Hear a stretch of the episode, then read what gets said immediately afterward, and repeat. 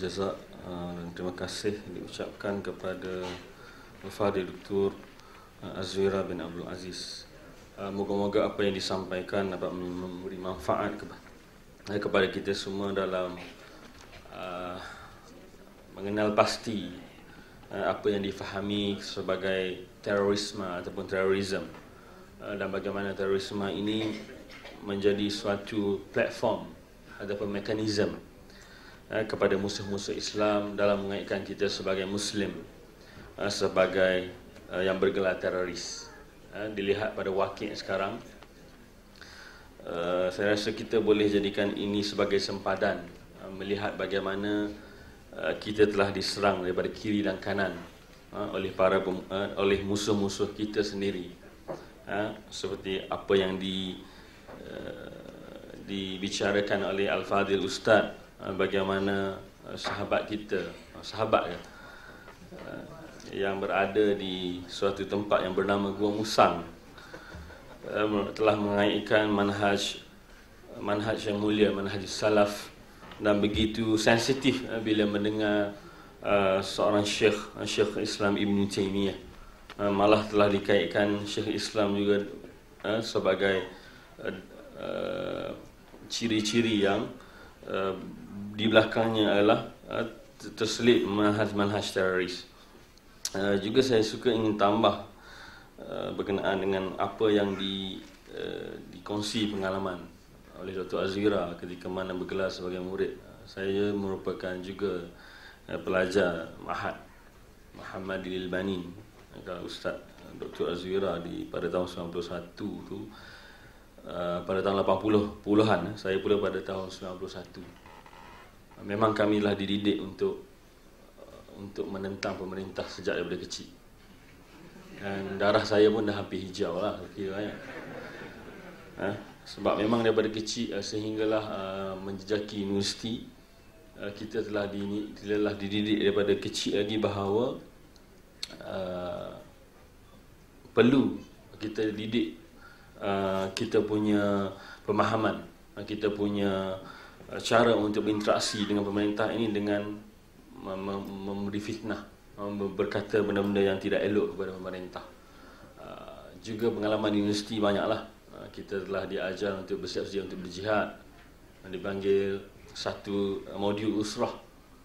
Usrah usrah dia bukan tajuk teroris bukan bertajuk menjadi teroris. Untuk membina jati diri seperti berendam dalam air sungai yang subuh hari uh, minum untuk menambahkan ukhuwah minum dalam satu baldi guna tangan yang sama. Uh, so berkongsi uh, tangan tu boleh dianggap untuk strengthen the ukhuwah dan brotherhood lah. Itu antara antara benda yang diajar. Dan setakat doa untuk memberi mudarat kepada pemerintah tu biasa diajar. Kan? Uh, tu moga-moga benda-benda itu. Dan telah kita telah kita uh, notice ataupun kita sudah alert sekarang bahawa hari semakin hari musuh-musuh Islam especially Syiah sudah mula bertapak uh, antaranya ialah seperti mana yang doktor kata uh, di Kelantan juga uh, pun memang uh, jelas sekali amalan-amalan dan ramai sekali mula untuk mem mempraktiskan uh, amalan syiah ini. Uh, saya berharap uh, parti pemimpin yang berada dalam kelompok ini uh, dapat uh, saya rasa kena buang lah orang macam ni dalam parti tu. Uh, kalau hang duk claim kata hang belum agak Quran Sunnah, mana boleh mustahil orang yang claim bahawa kita adalah memperjuangkan Quran Sunnah membela orang yang mencaci maki para sahabat.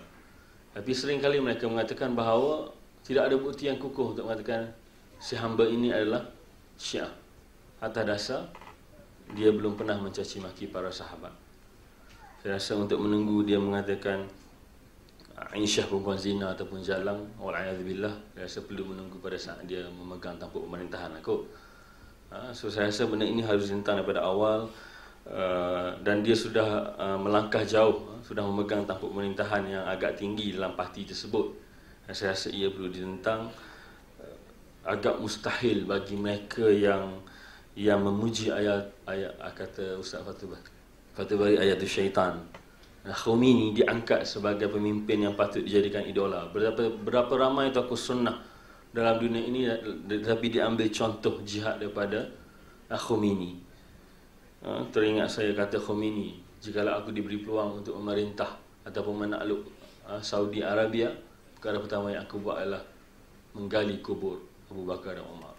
Menggali kubur dua berhala Abu Bakar dan Umar radhiyallahu anhuma. Rasa orang macam ini kita tidak patut bela dan kita tidak patut pertahankan atas dasar dia bercerita pasal Islam atas dasar dia bercerita tentang semangat untuk memperjuangkan Islam mendapatkan kuasa lalu dia lupa akan akidah ataupun prinsip-prinsip seperti yang digariskan ataupun untuk berjihad ada garis-garis yang perlu kita ikuti maka saya rasa orang ini patut ditentang. Uh, tapi kita tentang dengan cara yang smart dengan cara yang ilmiah dengan cara yang beradab uh, bukan dengan cara kita boleh merosakkan manhaj kita sendiri uh, atas dasar kita berjuang untuk mengikut manhaj uh, salaful ummah. Jadi insya-Allah selepas ini kita akan meneruskan pembentangan biasa kalau kita bersama dengan Dr. Sulaiman Nordin ni kita akan ada video-video yang menarik yang dibongkar oleh Dr. Sulaiman Nordin yang kadang kita belum pernah menjumpai video tersebut tapi telah berjaya di uh, di-explore dan discover by Dr. Sulaiman Nordin. So saya rasa insyaAllah uh, akan dibahaskan, akan diperbentangkan uh, kerana Dr. Sulaiman Nordin ini very synonym dengan uh, membuka mata kita dalam sejarah pemikiran uh, dalam membongkar gerakan-gerakan sulit dan mengaitkan uh, agenda-agenda uh, Yahud, Zionis dan Syiah uh, dalam menghancurkan umat Islam khasnya mengaitkan kita sebagai teroris. Jadi insyaAllah apa yang akan disampaikan ataupun dipersembahkan oleh Dr. Sulaiman nanti akan menjadi manfaah dan uh, rujukan untuk kita untuk gerakan dakwah. Insyaallah. Falai tafadhal masykur Bismillahirrahmanirrahim. Assalamualaikum warahmatullahi wabarakatuh. Alhamdulillah. Nahmaduhu wa nasta'inuhu wa nastaghfiruh wa min shururi anfusina wa min sayyiati a'malina. Wa man yahdihillahu fala mudilla lahu wa man yudlil fala hadiya Asyhadu an la ilaha illallah wa asyhadu anna Muhammadan abduhu wa rasuluh. Yang berbahagia Tuan Majlis dan yang memuliakan Yang berusaha dan saudara-saudari sekalian yang dihormati. Assalamualaikum sekali Assalamualaikum uh, Tajuk yang saya uh, persembahkan adalah 9-11 adalah operasi untuk menakluk dunia. So, uh, para hadirin yang hormat sekalian, peka. Sila peka sikit kerana ni teroris ni dia kena kepada Kena dikenakan kepada orang Islam alasannya 9 11. Alasannya 9 11. So 9 11 ni adalah satu uh, peristiwa sangat penting. Yang sebenarnya bukan kepada orang Islam tetapi orang Amerika juga orang Amerika juga. So oleh kerana itu, uh, mengapa uh, yang kena sekarang ni uh, dua pihak negara Islam dan rakyat Amerika syarikat sendiri. So oleh kerana itu, maklumat ini penting kerana ada namanya Akta Patriotic uh, Amerika Syarikat. Patriotic Akta dia macam Patriotic sebenarnya ISA, ISA yang lebih kejam. Uh, di uh, diluluskan pada Oktober 2001. 2001. Di situ ada nama terorisme. Itu ada definisi tarikh terorisme yang terbaru. Uh, iaitu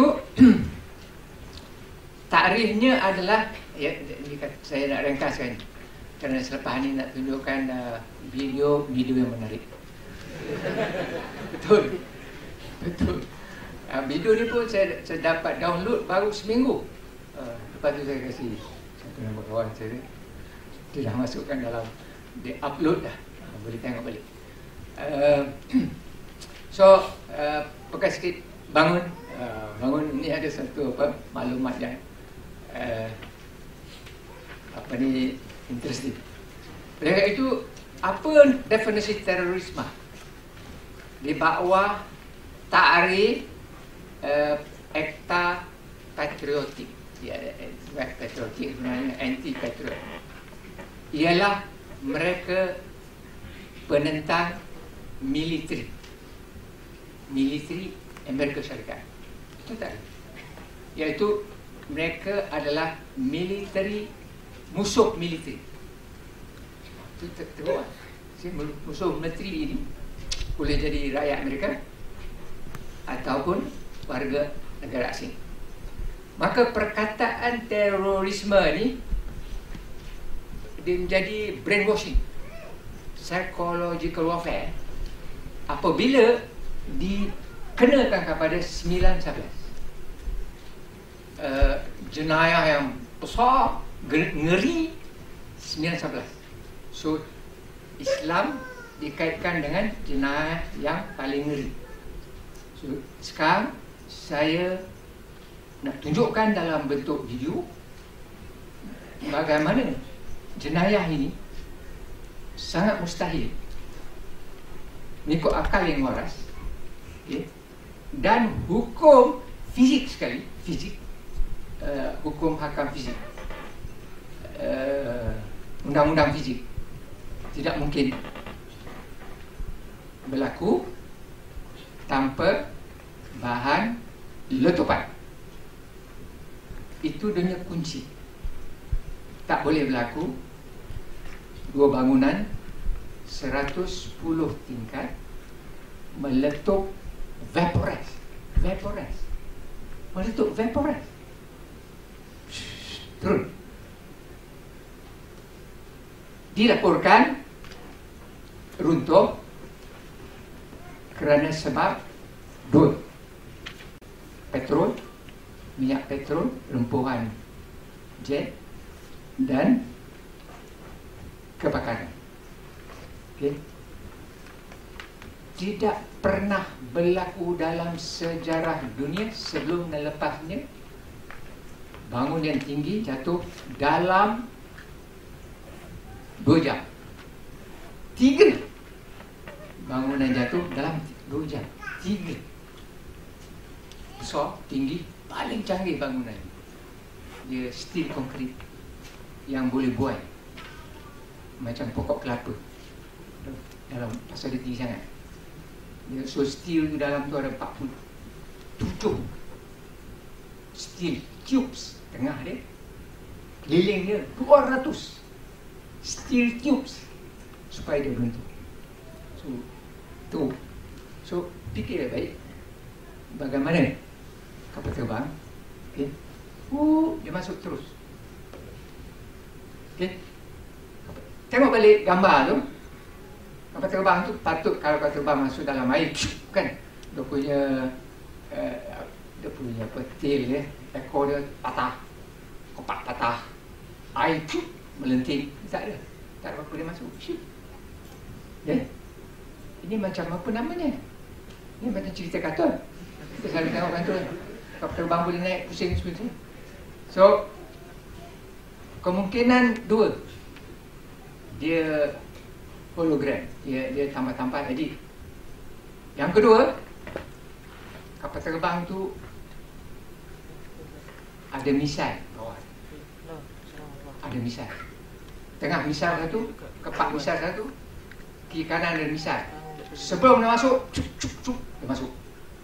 Buntung dua berapa tu steel tiup semua tu dekat rapat-rapat. Sekaki sekaki sekaki atau dua sepuluh kaki tu kan. Semua patah. Ini weaponry yang paling canggih di dunia. Okey? Tak uh, oh sama tak ada benda tu. Tak boleh. Dia, dia kapal terbang dia melainkan malaikat masuk. Tak boleh. Lagipun tak pernah berlaku dalam rekod dunia Olimpik eh, kebakaran boleh menjatuhkan satu bangunan kecil pun besar pun ini 110 tak boleh.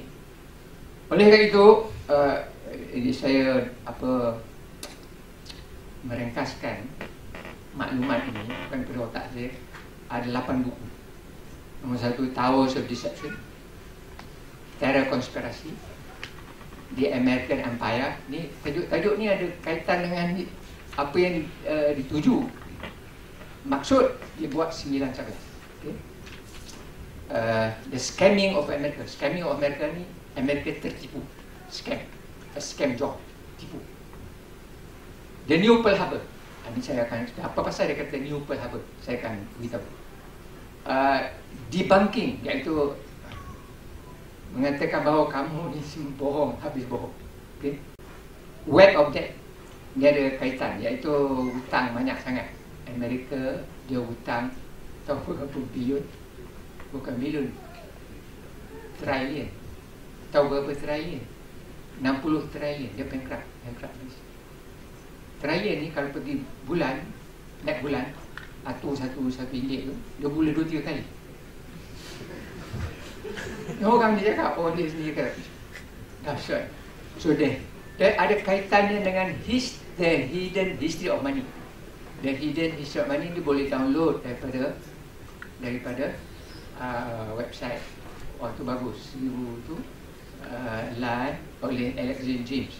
Uh, di sini saya ingatlah kalau orang tu tahu nak nak berjihad ke nak tahu apa akan jadi generasi yang depan ni sangat berkaitan dengan semua So perkataan terorisme adalah satu alat minda. Is alat minda. Dia bagaimana dia dia dia dia dia, dia, dia membodohkan semua. Semua ni menggunakan perkataan mitos. Ini perkataan yang ada dua makna. Dua makna dan uh, satu jenis propaganda dalam agenda jahat namanya New World Order. Tuan-tuan dan puan pernah dengar New World Order? Order baru dunia. Belakang dia tahu siapa? Dia uh, satu Yahudi, bukan Yahudi lama, namanya Yahudi Al-Jadidah. Kita pun ada Salafi lama, Salafi jadi. Salafi jadi Tahu siapa? Jadi dah Asal Al-Bana kata We are Salafi jadi dah Kita adalah Salafi jadi dah Maknanya Dia tak ikut lagi Salafi yang Kuno. Itu Cuba lah dia, pun pakai sama juga. Okay. Seperti mati Luther. Kita Kristian baru Ada Kristian lama. Kristian lama Orthodox. Kristian baru Protestant okay. So uh, Dia ada kaitan 911 adalah satu titik permulaan dalam sejarah dunia yang menuju kepada tebing jurang kehancuran yang paling besar. Tuan-tuan, dengar. Jangan tidur. Allah musta'an. Kepada kita, kepada Allah kita memohon. Kerana dia datang sangat dekat ke Malaysia. Bagaimana saya, saya beritahu? Program Order Baru Dunia dan 911 adalah satu program totalitarian diktator. Lebih teruk diktator ni kalau kita baca 8 buku tadi, uh, lebih teruk daripada Firaun. Apa yang dia buat di Iraq di Afghanistan. Apa dibuat kepada Muhammad Gaddafi satu negara yang bebas. Dia boleh tembak. Dia kata don't shoot my son jangan bunuh aku. Dan tembak tu NATO begitu so oleh itu ini ini ini syaitan teruk syaitan teruk cerita syaitan teruk yang kedua semua negara boleh dituduh sebagai negara teroris. Ikut definisi dia. Ni. Menentang siapa? Militeri Amerika Syarikat. Militeri Amerika Syarikat. Maknanya kamu musuh militeri. Apa makna kamu musuh militeri? Boleh ditangkap, simpan selama-lamanya. Kalau masuk uh, hutan namo, hutan namo, eh? Ah, itu elok lagi lah boleh hidup boleh keluar lah. tapi kalau dia kena eksperimen eksperimen otak gila lah keluar So tiga negara diceroboh. Afghanistan. Tujuan sebenar adalah membuka laluan paip minyak daripada Caspian ke Indian Ocean, ke lautan India. Iraq, tujuan sebenar menguasai telaga minyak. Minyak banyak. Negara kaya. Super Libya, kaya. Gaddafi kasih kepada orang yang baru kahwin semua siapa baru kahwin dapat 5000 US dollar cuma rumah electric free tiap-tiap tahun 500 dibayar kepada akaun semua rakyat 500 dolar ada pernah dengar tak dengar pasal uh, memang dia edit berita. Sekarang Syria dan Mesir sedang dalam tak stabil. Kerana campuran campur tangan Pentagon apa dia buat? Dia mendondang hak asasi manusia. Zalim, kroni, korup. Zalim, kroni, korup. Ha. Dia mendapat sokongan Ikhwan Muflisin dan parti-parti pembangkang. Saya, saya akan terang sikit. Tuan, dengar. Uh, jangan apa, jangan rasa sakit hati. Hanya saya nak beri, beritahu sikit apa apa belakang tu. Propaganda Order Baru Dunia sebenarnya adalah hak asasi manusia mula-mula hak asasi manusia lepas tu slogan kebebasan persamaan persaudaraan. Ini slogan komunis 200 tahun dahulu semasa revolusi Perancis. Tujuan naik semangat pemuda-pemudi yang kena penyakit liberal humanisme. Liberal humanisme untuk bangkit memerintah. Dalam suasana huru-hara dia menjadi selamat negara. Kejadian 911 adalah operasi false flag. Tahu apa false flag? bisa belajar eh? Force Black Force Black adalah satu kerja jenayah yang dirancang dibuat sendiri dituduh kepada orang lain tujuan utama dia mendapat izin daripada rakyat negara itu untuk memerangi musuh yang tertuduh. Dalam sejarah Amerika banyak false flag. False flag apa eh? buat sendiri kami minta orang. Kita nak hentam orang tu kita tuduh dia macam-macam. Oh dia mencuri. Aku punya bag. Macam dia yang pencuri. Kan? Macam Samsin dia kuat tengok kawan ni dia tuduh orang ya? ini Samsin Samsin paling sempurna so dalam sejarah Amerika beberapa banyak uh, false flag tu yang buku tadi saya akan terangkan sikit dua. Apa? Dia false flag. Maklumat ni telah di declassified tidak dirahsiakan lagi oleh negara selepas lakut tempoh. Kalau 20 tahun boleh. Boleh baca di akan so Amerika baca eh angkanya katanya Pearl Harbor atau Pearl Harbor yang kena serang oleh Jepun angkanya Amerika dah tahu sebulan sebelum. Itu false flag.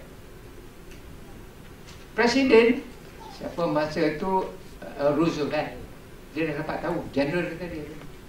Kita susun kapal kita banyak-banyak situ. Susun kapal dia. Jangan tahu jangan kasih tahu general situ dia nak berembung lagi banyak mati lagi bagus. Dia akan menimbulkan marah orang Amerika. Lepas itu kita masuk perang lah okay? lepas itu kita perang kita kita dah ada atom bom Jepun tak ada ha, satu yang kedua polit, uh, ekonomi dia dia nak, dia nak kuasai dan politik. Ketiga, ketiga dalam huru hara ni keadaan huru hara di dunia ni peperangan dua, dua ni huru hara kan dia nak mewujudkan rancangan adakan bangsa bersatu. PBB Pertubuhan Bangsa Bersatu pada tahun 1940 46 banyak negara kata tak dia tak mahu ke kita buat huru hara. Ha, sekarang sebelum tu World War One nak buat tak jadi. Banyak tak sokong. Sekali ni buat huru hara lagi. Ha, sekarang nak buat sokong. Itu cara dia. Yang kedua Operation Northwood namanya. Dia nak serang Kuba. Kuba Kuba kecil. Ha, tapi dia politik sama maka general dia kata kita pihak general military pada tahun 1902 nak buat false flag menuduh dia dia tembak kita punya kapal terbang lah. Padahal dia sendiri. Kata kan? Mujuk Presiden Kennedy tak setuju ini satu sebab-sebabnya dia kena shoot shot. Selain daripada dia kena assassinated. Selain daripada dia tak shoot dia kata kita tarik balik kita punya askar daripada Vietnam. Itu bukan tempat kita. Oh kata ini rancangan kita, rancangan kita nak melalui dunia tersekat.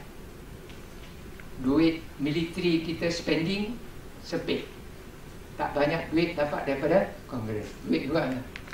So oleh itu kembali kepada 1911 tahun 2001 20 satu Teori resminya adalah 19 Arab ekstremis Muslim Hijab empat kapal terbang Dua daripadanya digunakan menempuh dua bangunan WTC dan satu bangunan Pentagon di Washington. Yang kedua, dua bangunan WTC runtuh dalam masa dua jam. Ini apa? Tingginya 10 kali 2 jam dulu. Ini rekod. Tak boleh dibuat lagi. Tak boleh sekali lagi. Tak tak pernah terjadi dunia dan akan tidak terjadi disebabkan semata-mata oleh rumpuhan kapal terbang kebakaran minyak jet. Tak boleh mana-mana. Dah berlaku lain tempat lain tak boleh. Dia akan kau nak runtuh pun dia sangat kena tempat lain. Ini dah runtuh. Eh runtuh kata kau turun Bawa baik-baik. Jangan musik tepi-tepi. Okay. Bukti bahaya let, uh, Bahawa bahan letupan digunakan. It is a control demolition. Demolisi yang dikontrol, diurus dengan cara baik, kemas, tepat, cepat dan paling canggih. Tak ada demolition depan mata kita yang paling canggih. Tak ada nampak sebelum ni. Tiga-tiga depan mata. Eh, tak ada. Dan tak ada yang begitu tinggi. Tak ada. Dan tidak boleh di repeat. Okay? kalau ada dia di Hollywood ataupun dia dipasang betul-betul sempat satu bulan ah okey sekarang tengok ini dalam masa dua jam okey so ini satu namanya silap mata. Tiga bangunan tinggi, dua minara berkembang, siap satu, satu ratus sepuluh tinggi dan satu bangunan empat puluh tujuh tingkat terhempas jatuh ke tapak kaki bangunan. Zoom. Tanpa jatuh kiri, tanpa jatuh kanan. Oleh sebab, satu sebab saja, kebakaran boleh jet membakar apa tu besi ke luli tak pernah tak boleh. Jet tak boleh uh, apa melembutkan besi besi yang encase dalam konkrit benam dan bawah tak boleh ini menentang uh, undang-undang fizik dan menjadi satu rekod kerana itu mereka mengatakan bahawa ini adalah letupan militeri yang paling moden. Dia punya letupan itu kalau nanti kita tunjukkan apa tu atas ya, berapa puluh tingkat 20 dia berpusing letup vaporize tak jatuh bawah lesat dalam. Mabuk 10 tingkat lesap dalam abuk kita akan tengok ini cerita apa But, namanya metos itu metos metos cerita dongeng dia kata apa pasal cerita dongeng ni? Kerana dia kata bak kebakaran. Kalau kata letupan termite termite bukan termite nanai T H E R M A T. M A T E termite. Tak pernah dengar orang orang orang sini tak pernah dengar termite ni. Termite ni dia kalau dia, dia bakar uh, besi besi itu terpotong. Potong demolition team di Malaysia tak ada kalau Afghanistan lagi tak ada. Kalau Somalia lagi tak ada. So CIA menafikan segala letupan. Itu satu. Tidak ada letupan. Secara total dan tak masukkan dalam laporan resmi. Laporan resmi kata kebakaran. Okay. kalau dia kata ada letup ah, okey lah tak ada letupan bahan letupan tak ada. Uh, bukti daripada gambar-gambar kita tunjukkan video uh, Profesor Jones. Profesor Jones daripada Brigham Young University yang mengkaji ni uh, profesor penuh fizik. Fizik? So dia ni dah laporkan perkara ni dan malangnya apabila dia dia full profesor lama kerja fizik tu dia dia orang yang ternama dia tulis. Pendapat dia dia kena buang kerja. Semasa dia bagi laporan ni dah kena buang kerja. Ni apa pasal pula? Okay. so lihat. Eh, kita lihat sekejap. Did the terrorists use more than jetliners to do their devastating damage? There's residues of explosives in the dust. Is the FBI hiding the flight recorders they say have never been recovered? The odds of not finding these black boxes are almost zero. And was Ground Zero a crime scene that Washington obliterated in plain sight? There's something about 9 11 our government doesn't want us to know. These are questions that few have dared to ask. Professor Jones says evidence shows the Twin Towers were brought down by explosives. The first clue was what happened to another building in the Trade Center complex. Number 7 was never hit by a plane, but it collapsed the same way as the ones that were. The official story for Building 7 the claim is it was due to fire. Well, it just didn't add up. I mean, in terms of the speed and the completeness of the collapse. Explosives, on the other hand, explain it handily. But explosives mean someone had access to this building. We're not talking now about Al Qaeda. This is a highly secure building. So I did some checking on Building 7. Seven World Trade Center was a 47 story office building. Among its tenants, the Department of Defense, the Secret Service, and the CIA. Not the easiest place to plant a bomb. You're not going to have Al Qaeda running in there planting explosives to bring that down in that way. Then we started looking at the dust. We've all seen that dust that produced as the towers came down. Building 7 also produced this enormous dust cloud. It was in that dust that Professor Jones made the very startling discovery. There's a residue of explosive in this World Trade Center dust. The presence of explosive residue was never mentioned in the official report. So do you believe that there was controlled demolition used not only in World Trade Center 7, but also in buildings 1 and 2 as well? Yes. Yes, I do uh, have, we do have good evidence for the use of explosives. Sure, they were hit by planes. I'm not challenging that. But I'm saying that's not the full story. Because there's residues of explosives in the dust.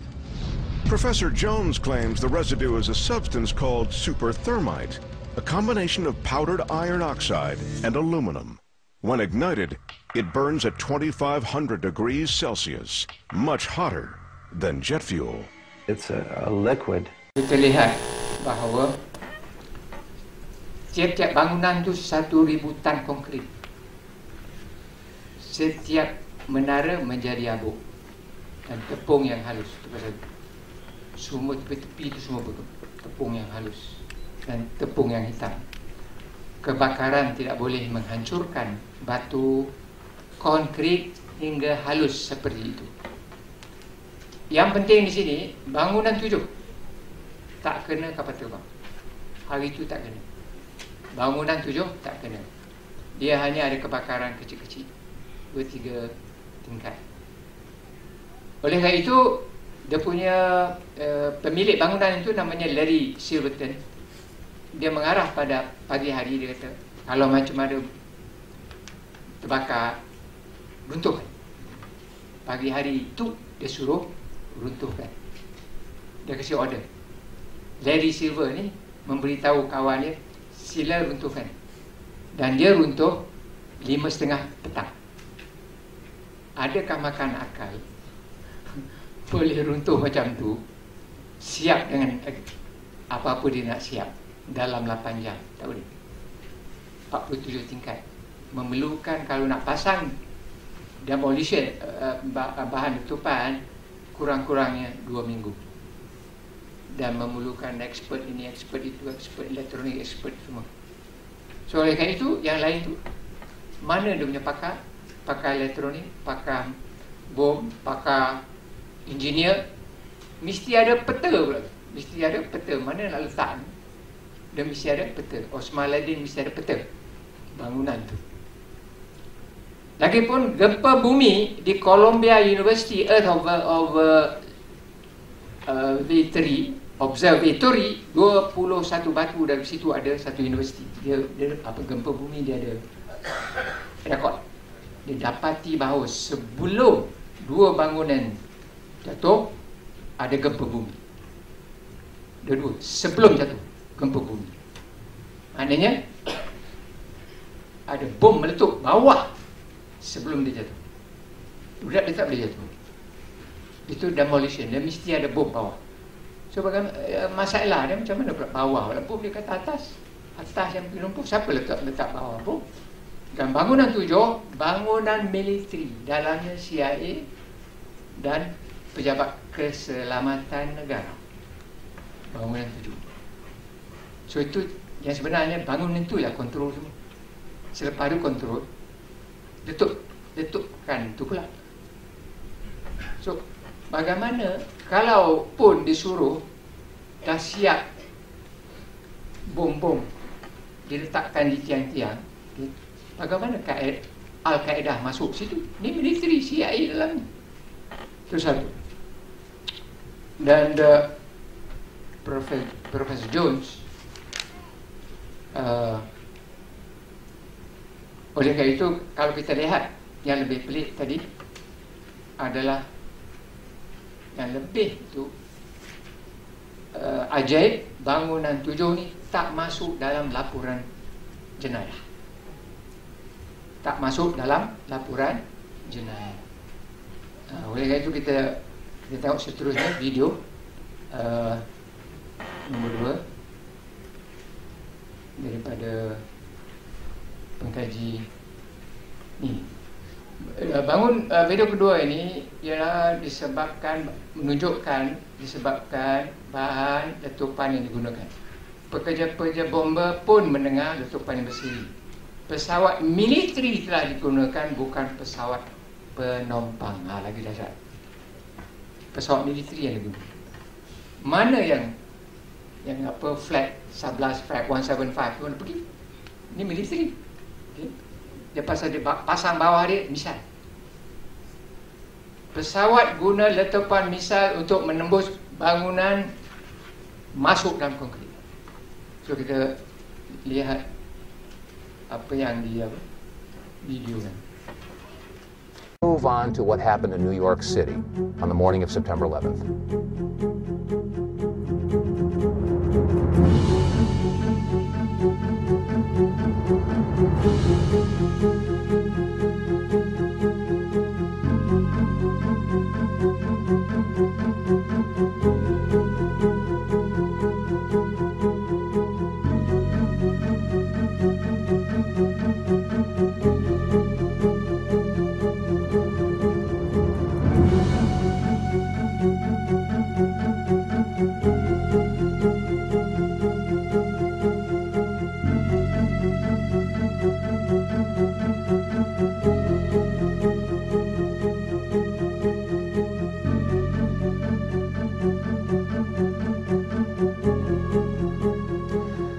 These are just a few of the images that are indelibly etched in the minds of every man and woman on the face of this planet that happened to be near a television set on the morning of September 11th of 2001. Most of us will never forget where we were and what we were doing on that day. Video yang ketiga itu laporan letupan daripada pegawai bomber. Yang masuk tu pegawai bomber banyak, ratusan. Mati dalam tu. Dan apa pegawai bomber kata? On September 11th, there was a lot of discussion about explosions that went on around the building and in the building. Some of these reports were televised, but only once. Let's take a look at some of these reports and review what had happened on September 11th.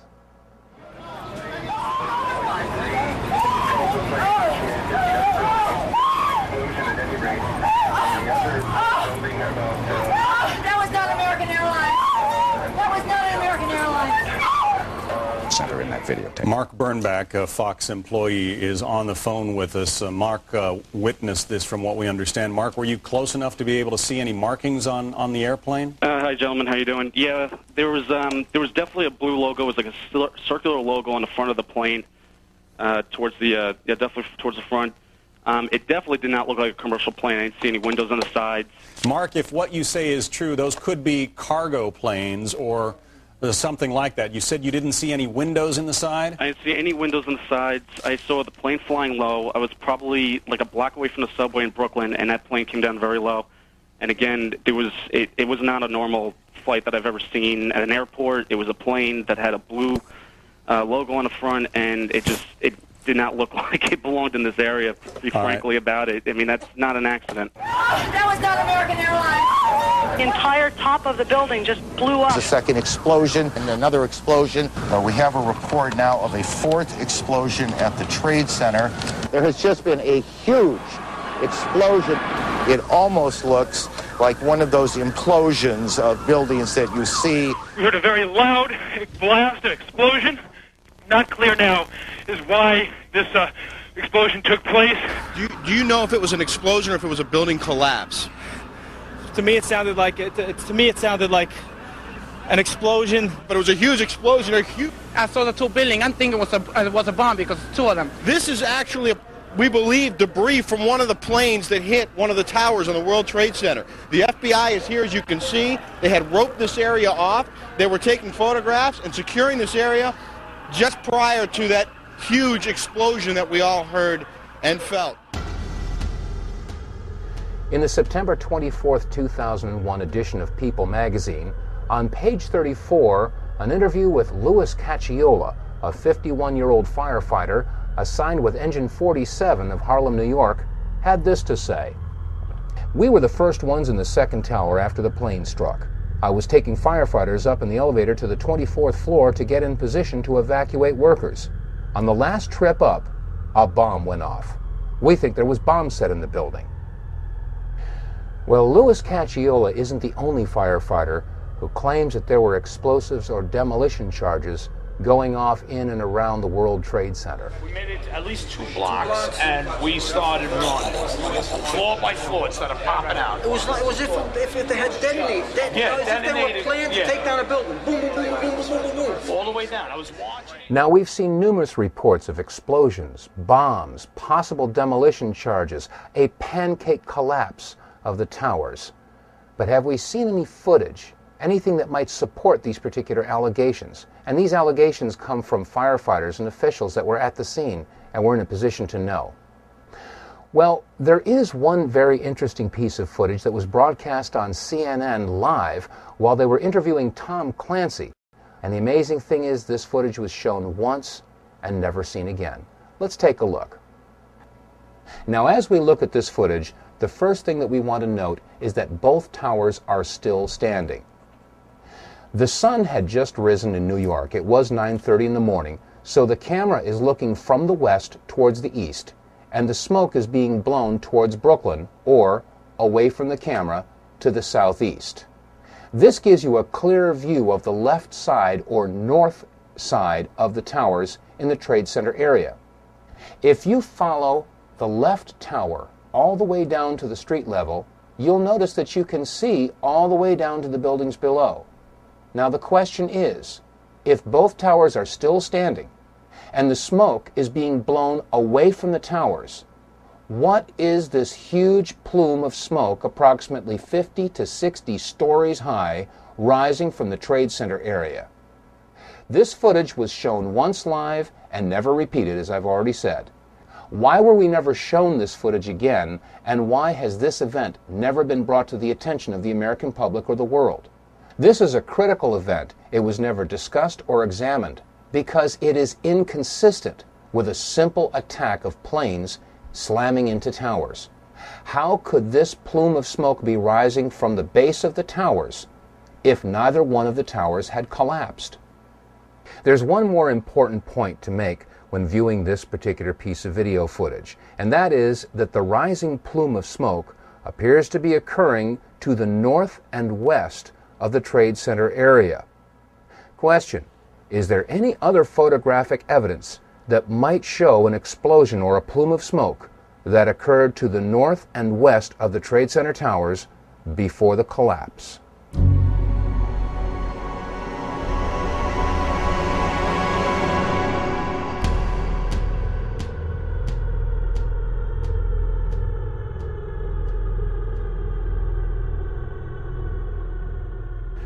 We've heard eyewitness accounts and testimony from fire officials that indicate that there were bombs, explosives, possibly detonating charges that were utilized in the collapse of the World Trade Center buildings.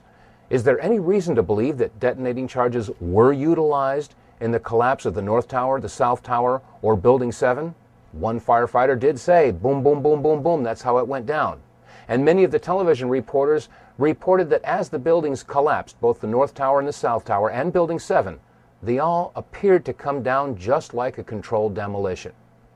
Let's listen to a clip from Larry Silverstein. He was the lease owner of the World Trade Center as he gave an interview on PBS.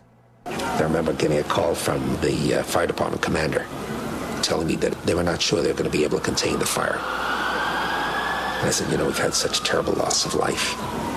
Maybe the smartest thing to do is, is pull it. Uh, and they made that decision to pull, and then we watched the building collapse. About an hour ago, World Trade Center building number seven collapsed, a 42 story building, weakened by the devastation that had occurred earlier today. We've all seen controlled demolitions on television. Office buildings, sports stadiums, all brought down by controlled charges. And these charges and controlled demolitions take weeks of planning. They have to bring in experts and do a structural analysis of the buildings, study which beams, which girders have to have charges placed on them. And then a team of explosive experts has to come and set the charges, wire them all together in sequence. And then, finally, after everything is clear, they let the building go or pull it. Are we to believe that eight hours after a surprise attack in New York City, they were able to pull Building 7? How is this possible had it not been planned in advance? And if they did have planned detonation charges in place in building number seven, is it possible that there were charges in building six, or five, or four, or the North Tower, or the South Tower? We made it at least two blocks, and we started running. Floor by floor, instead of popping out. It was like it was if, if they had detonated. That, Yeah, as if they were planned yeah. to take down a building. Boom, boom, boom, boom, boom, boom, boom, boom. All the way down. I was watching it and running. Just ran. Ladies and gentlemen, so far we've seen that we were deceived, if not flat out lied to, about many of the events of September 11th. From the controversy about whether or not Flight 77 actually hit the Pentagon, to whether or not there were bombs or explosives or detonating charges utilized in any of the buildings that collapsed in the World Trade Center. And also Larry Silverstein making the admission that when it came to Building 7, they made the decision to pull it. And now we come to the main events of September 11th North and South Towers being hit by airliners that were supposedly hijacked by terrorists. Let's take a look at some of the clips that we've all seen over and over again.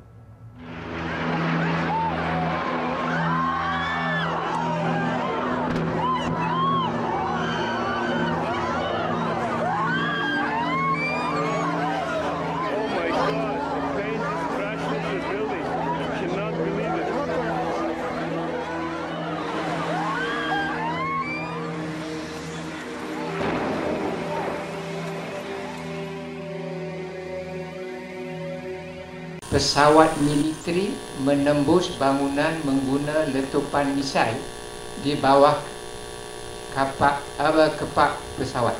Dia ada dua kepak kan. Mula depan. Ya, depan tu uh, fire dulu. Kepak sampai lepas dua fire. Tu pasal dia terus masuk. Kalau tidak dia tak boleh lesap dalam bangunan konkrit. Ha? Itu jawapannya. Dia mesti ada pasang misal. Misal yang paling canggih. And now we come to the main events of September 11th. North and South Towers being hit by airliners that were supposedly hijacked by terrorists. Let's take a look at some of the clips that we've all seen over and over again.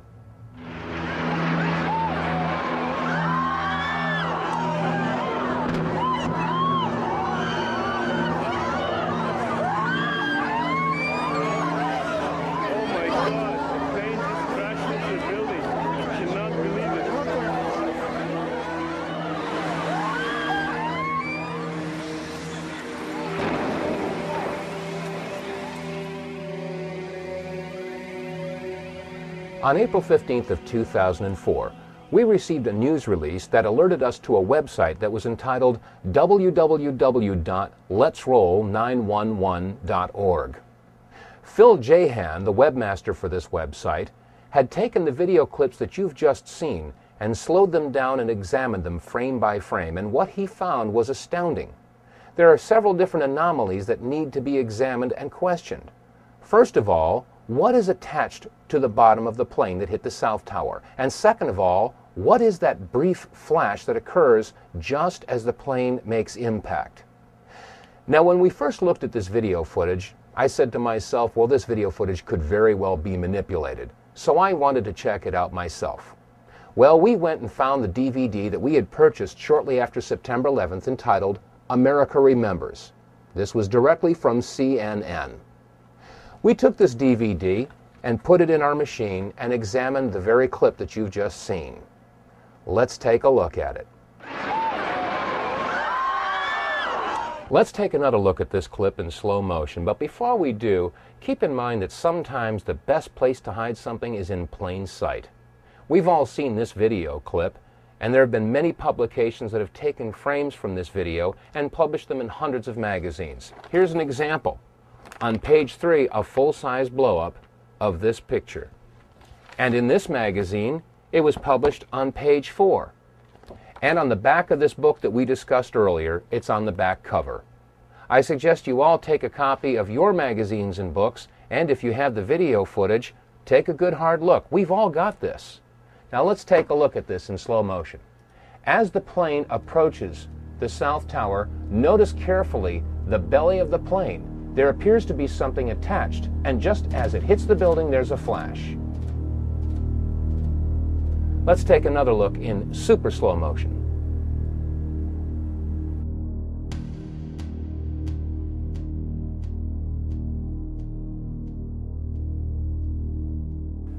Now let's take another good hard look at this video footage. As the plane approaches, it is irrefutable that there is something attached to the bottom of this plane and a distinct flash as it makes contact. Now there are some that would say that this is a trick of light, a reflection. Well, let's keep in mind that if you hold a mirror in your hand and reflect the sun's rays, that reflection only goes where you aim that reflection. So a reflection should only be seen from one particular angle. Let's take a look at this event from another angle. And now let's take a look at it again from a third angle. And now let's take a look at it one more time from a fourth angle.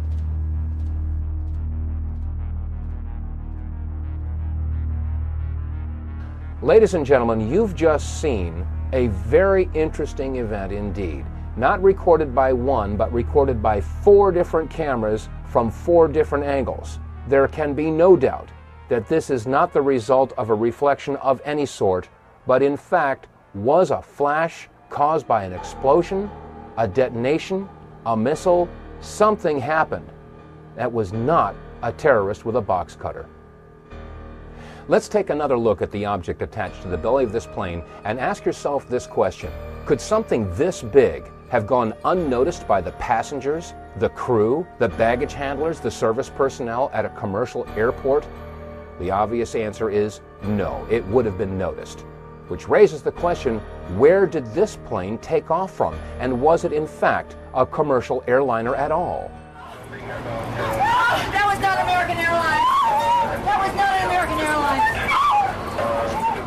Mark Burnback, a Fox employee, is on the phone with us. Uh, Mark uh, witnessed this from what we understand. Mark, were you close enough to be able to see any markings on, on the airplane? Uh, hi, gentlemen. How you doing? Yeah, there was um, there was definitely a blue logo. It was like a cir- circular logo on the front of the plane, uh, towards the uh, yeah, definitely towards the front. Um, it definitely did not look like a commercial plane. I didn't see any windows on the sides, and uh, definitely very low. And um, I'm completely panicked. I'm you're freaking out. I cannot Well, believe what I just saw. We are all shaken by this. We are uh, watching the video now back live. Uh, but the upper floors of the World Trade Center in Manhattan in flames now after apparently two large airplanes, we're talking about jet jetliners here, slammed into the sides right around 9 o'clock this morning. Mark, if what you say is true, those could be cargo planes or something like that. You said you didn't see any windows in the side? I didn't see any windows in the sides. I saw the plane flying low. I was probably like a block away from the subway in Brooklyn, and that plane came down very low. And again, it was it, it was not a normal flight that I've ever seen at an airport. It was a plane that had a blue uh, logo on the front, and it just it did not look like it belonged in this area. Now, we've just heard testimony that refutes the official report that a commercial airliner hit the World Trade Center. Well, if it wasn't a commercial airliner, it would have to be either a private or a military aircraft, and I think we can rule out private aircraft. Now, if this was a military plane, that would explain the possibility that there was something mounted on the belly of the plane. Now, Phil Jahan, webmaster of the website letsroll911.org, and many other people have postulated that this indeed was a pod of some sort mounted to the belly of the plane. Many of our listeners are ex military and have agreed that this is a distinct possibility. When you couple this with the mysterious flash that occurs on the side of the World Trade Center just as the plane makes contact, I think we can probably agree that there was some sort of an incendiary or an explosive that would serve as a match to ignite the enormous amount of fuel that would be dispersed as soon as the plane hit the building. Let's take another look at this one clip, and you'll notice that the flash is a separate event than the contact of the fuselage as it hits the building. Some folks have stated that the flash was a result of the fuselage making contact with the Trade Center building. But as you can see, the flash is indeed to the right of the fuselage, and in fact, as the fuselage makes contact with the World Trade Tower, you can see a reflection of the flash in the fuselage, which further supports the contention that these are two separate events. Admittedly, what we've seen so far in this presentation is disturbing to say the least. To find that we were not necessarily told the truth about what happened at the Pentagon on September 11th, and now, according to the clips that you've just seen and the testimony that you've just heard, there was a whole lot more to the story when Flight 175 hit the South Tower. Well, I needed more information. I needed more evidence that showed that there was something else going on on September 11th. And the only way to get more information was to go to the first plane, Flight 11, the American airliner that hit the North Tower. The French filmmakers, the Naudet brothers, were in New York City doing a documentary about the New York City firefighters. And this clip is the only known footage of the first plane hitting the first tower.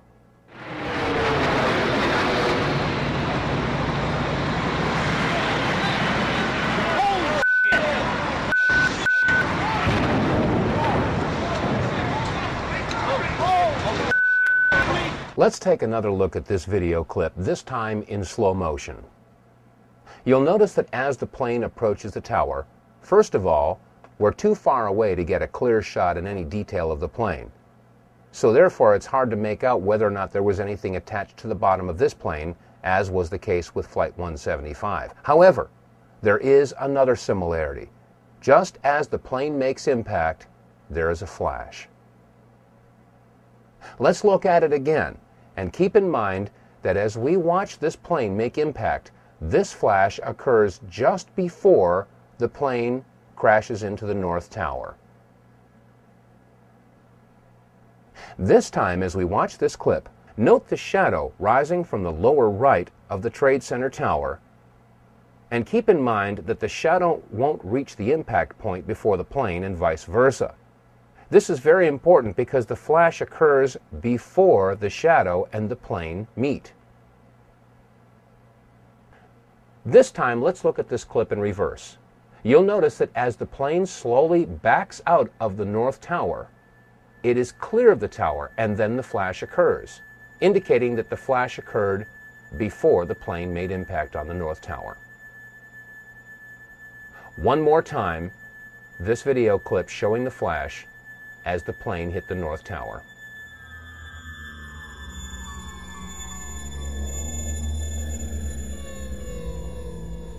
Now, this video clip that we've just examined came again from the Naudet Brothers documentary that was being filmed in the streets of New York City on the morning of September 11th. This documentary about the New York City firefighters was going to be assembled at a later date and it was not televised. In fact, there was no live coverage at all of Flight 11 as it hit the North Tower. After all, it was a surprise attack. So if there was no live television coverage of the first plane hitting the first tower, how do we explain the following comment from George Walker Bush? What was the first thing that went through your head when you heard that a plane crashed into the first? Well, I was sitting in a, a schoolhouse in Florida. I'd gone down to tell my little brother what to do, and uh, you can go ahead and sit down. Just kidding, Jeb. And uh, it's the mother in me. Anyway, uh, I uh, was sitting there, and my chief of staff. Well, first of all, when we walked in the classroom, uh, I had seen this uh, plane fly into the first building. There was a TV set on, and, and uh, you know, I thought it was pilot error. You know, right off the bat, there will probably be some folks out there that will try to minimize or negate what we've discussed in this program and turn it into some sort of a political football. They'll say we're, we're left wingers or we're, we're Democrat liberal types and we're Bush bashing. Nothing could be farther from the truth. Let's not forget that it was under the Clinton administration that we launched a missile attack in Afghanistan and Sudan to destroy what turned out to be an aspirin factory because they had bad intel that they were manufacturing chemicals.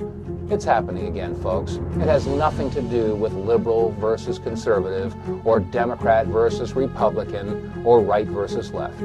It has everything to do with right versus wrong. In the beginning of this program, we played word association, if you recall. The term was conspiracy theory. Now, you've seen enough evidence in this presentation to know that we are dealing now with a conspiracy. There is plenty of evidence to support it. The conspiracy theory, in fact, is the idea that Osama bin Laden had something to do with the attacks of September 11th. Let's not forget that on September 23rd of 2001, Condoleezza Rice, National Security Advisor, had stated that they had evidence that linked bin Laden with the terrorist attacks and that they would release that evidence in due time. Well, America and the world are still waiting for that evidence. And in that time since September 11th, we've launched not one, but two wars in Afghanistan and Iraq based upon no evidence or a conspiracy theory. Our war is against evil, not against Islam. We don't hold any religion accountable. We're fighting evil. What we've seen on this video should give us all cause to stop and rethink everything that we've been told about September 11th. The media and our government have relentlessly pounded into Americans' minds that it was terrorists wielding box cutters that were responsible for the attacks in America on September 11th. And now, after seeing this video footage, we realize that it couldn't possibly have been a terrorist and a box cutter that would have created the flashes on both the North and South Tower.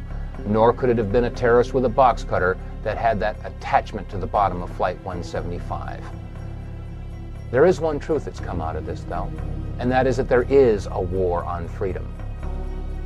But the war on freedom isn't being waged by those that they say it is. After all, how many of your freedoms have been legislated away by Osama bin Laden or the Taliban or Al Qaeda or Saddam Hussein? The answer is none. Your freedoms have been legislated away by the very people who take oaths to defend your freedoms. Republicans and Democrats alike. Your Congress, your Senate, your President. There is a war on freedom. And now, thanks to the Homeland Security Bill, the Patriot Act, the terrorist bill, the Model States Emergency Health Powers Act. We have thumb scanners and retina scans and face recognition, metal detectors. At the airports, we have body scans and body cavity searches. Yes, there is a war on freedom. And let's not forget what George Bush had said in regard to conspiracy theories. انتشارية 9.11 adalah memerangi hak kebebasan manusia. Itu dia. The war on freedom. Yang pelik dia, NGO di Amerika sekarang ni, NEB, apa dia, the endowment, our National Endowment for Democracy, Foundation of the Future, uh, Foundation for Democracy and Media, Open Society Institute, yang sekarang ni dia menolong fund NGO di Malaysia. Kononnya nak tengok apa? Pilih raya bersih. So oleh itu kita mendapati bahawa kebanyakan CIA funded yang menggunakan wang bankster bank tapi di gangsters ada wang CIA di, yang mengulurkan kepada NGO tempatan untuk menguruharakan negara Islam. So itu kita mendapati ada satu profesor uh, nanti sebelum tu kita akan tunjukkan uh, satu video yang kelima bahawa Pentagon di Amerika menggunakan Al-Qaeda. Pentagon yang dikata Al-Qaeda ni musuh kita nombor satu. Tapi di Libya digunakan Al-Qaeda untuk menjatuhkan Presiden Libya. Ini video ni menunjukkan sah pasti daripada mulut setiausaha negara sendiri pernah lagi kalau kaedah dia gunakan di Libya Al-Qaeda di hijackers tu siapa? Ha? So Al-Qaeda adalah secret police covert operation CIA mengguna Al-Jihadi Al-Jadira tahu siapa dia? Al-Khawarij okay. terperangkap dalam uh, operasi sulit CIA. Sekarang kita akan tengok. Rolling. This is what she said at the moment it was confirmed that Muammar Gaddafi had been killed. Confirmed yes, we came, we saw, he died. Did it have anything? No. I was watching one of the videos of Gaddafi's capture where I saw a user had made mention of the fact that the rebels that surrounded Gaddafi, the ones that were ripping a now defenseless 70-year-old man to shreds, were wearing the uniforms of the Qatari army, whose camouflage pattern is distinct from the patterns of the other countries in the Middle East. I wondered what the hell Qatari troops were doing there in the first place. I thought this was a NATO operation. So what were GCC troops doing involved? I was curious to see if the, those really were Qatari troops, so I forwarded the video to a couple of people I know that live in the Middle East. They confirmed that the men were in fact wearing Qatari uniforms. That can be explained, I suppose, by the 18 plane loads worth of supplies that the Qataris had flown into the rebels. But the fact that they were speaking Arabic with a Qatari accent is a bit harder to reconcile with the fact that they were really rebels. So now I'll tie it all together. The U.S. Central Command is located in Doha, Qatar. That alone should speak volumes. After he was released from prison by Saif Gaddafi, guess who turned up at the Doha Libyan Contact Group as one of the participants who was to help chart Libya's future? If you guessed old school AQ terrorist Abdul Belhaj, close associate of Iraqi Al Qaeda leader Abu Musab al Zarqawi, and a former guest of the CIA, then you have guessed correctly. Ding, ding, ding. He and his buddy Abdel Hakim al Hasidi are now ranking members of the new Libyan National Transitional Council. That's right. The CIA is responsible for putting the worst possible scum in the world in charge of Libya. Asidi Abdul Hakim Asidi dia kena tangkap di Kuala Lumpur. Dia orang Al-Qaeda. Okey. Dia kena tangkap di negara ini, dihantar di di Libya, di Baghazi, dipenjarakan oleh siapa? Si uh, Gaddafi. NATO masuk, keluarkan dia dengan 214 Al-Qaeda punya kawan-kawan melakukan pemberontakan dan Asidi, Zakawi dan Abdul Hakim Belhaj sekarang ni dia jadi pemerintah di Tripoli bagi pihak NATO. Nampak? So, setiausaha negara Hillary Clinton kata kita masuk, kita lihat dia mati. Maknanya Amerika menggunakan Al-Qaeda dia sendiri kata bukan kita kata dia siapa? Mrs. Clinton kata kita menggunakan Al-Qaeda. Kita punya rancangan. Kita bunuh dia. Ha, ini ini satu jenayah yang besar. Kerana sungguh pun uh, hmm, Qadawi uh, Qaddafi dia dia sosialis okay? Presiden Qaddafi dia sosialis. Dan dia, dia memang apa dia dia, dia punya akidah pun apa ni Al-Fatimiyah uh, Syiah Al-Fatimiyah ada pernah dengar? Syiah Fatimiyah ni adalah Syiah yang paling ekstrim yang memerintah Mesir 250 tahun okay? ha.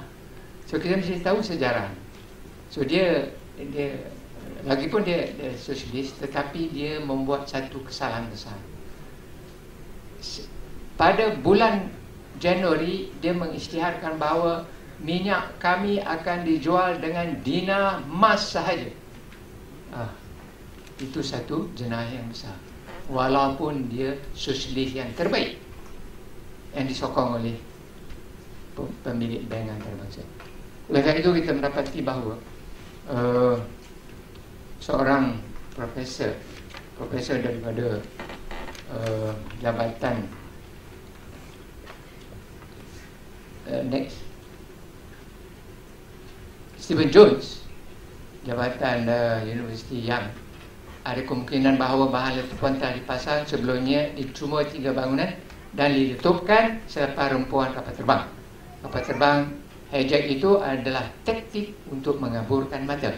Maka orang Islam tidak boleh disalahkan bagi keruntuhan bangunan.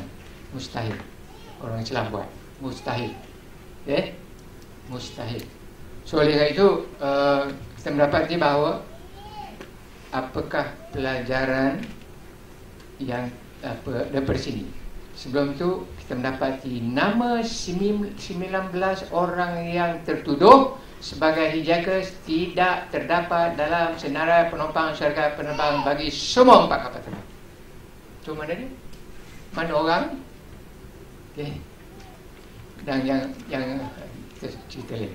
So oleh itu kita mendapati bahawa next uh, Director FBI Federal Bureau Investigation Amerika Syarikat terpaksa mengakui bahawa identiti Jackson tidak diketahui. Uh, itu director cakap. So apa benda? Apa cerita yang mengatakan Islam teroris dan mengapa dua negara diceroboh ini? So itu uh, satu tanda tanya.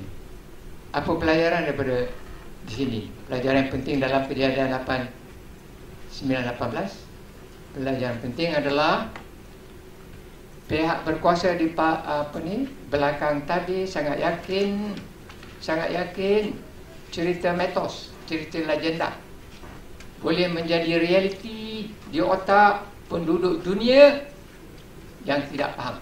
Okey? Diulang-ulang beratus kali oleh media masa sekarang metos boleh buat. Ini bukan satu metos banyak. Nak kena expose. Yang kedua mereka yang menyelidik menentang mitos. Menentang kita mendidik menentang ni kan? Atau cerita, menentang cerita dongeng dia dongeng NWO New New Order mereka akan diberi label ekstremis teroris tidak patriotik konspirasi idiots. Oleh itu?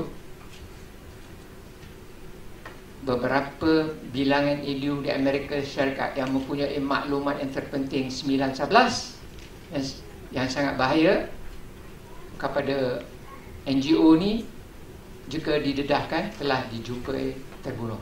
Lebih kurang dua orang malah enam presiden Amerika Syarikat pada masa lepas telah dibunuh assassinated kerana tindakan mereka tidak selari dengan operasi order baru dunia. Uh, di dalam Middle East penduduk, penduduk dunia diletakkan dengan permainan dilekakan dengan permainan bola antarabangsa serta pornografi dan lain-lain. Isu bola kita kita sepak apa? Bola. Uh, semua sampai pukul 7 pagi. Kedua pagi lihat bola sepak. Uh, lepas tu dia esok sembelih.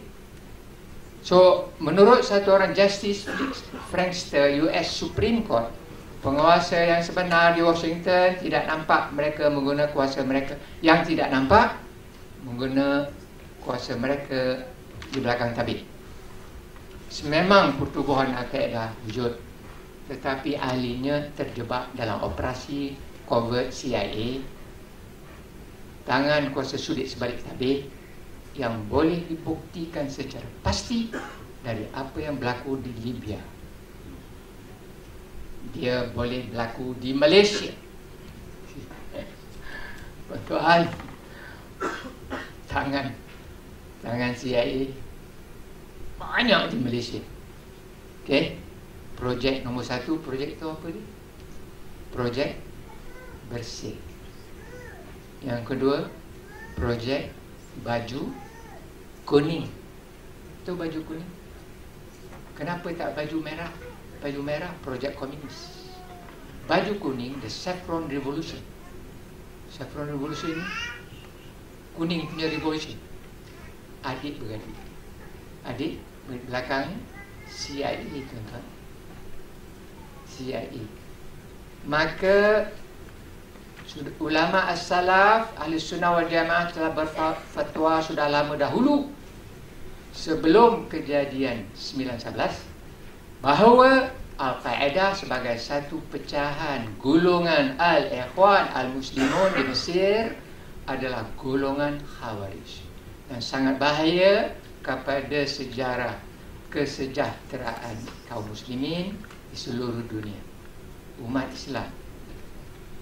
Kan perlu meneliti semula apa ciri-ciri golongan Khawarij ini di dalam ilmu tauhid mereka supaya mengelakkan kita masuk bersama dalam lubang biawak seperti mana dalam sabda Rasulullah sallallahu alaihi wasallam la tattabi'unna man qablakum.